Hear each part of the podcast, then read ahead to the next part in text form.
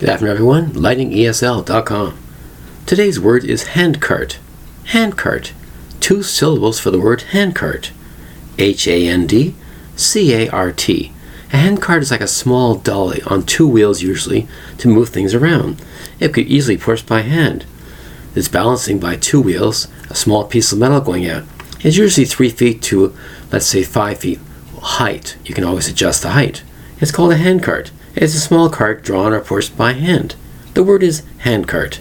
H A N D C A R T. A very simple mechanism found in most hardware stores.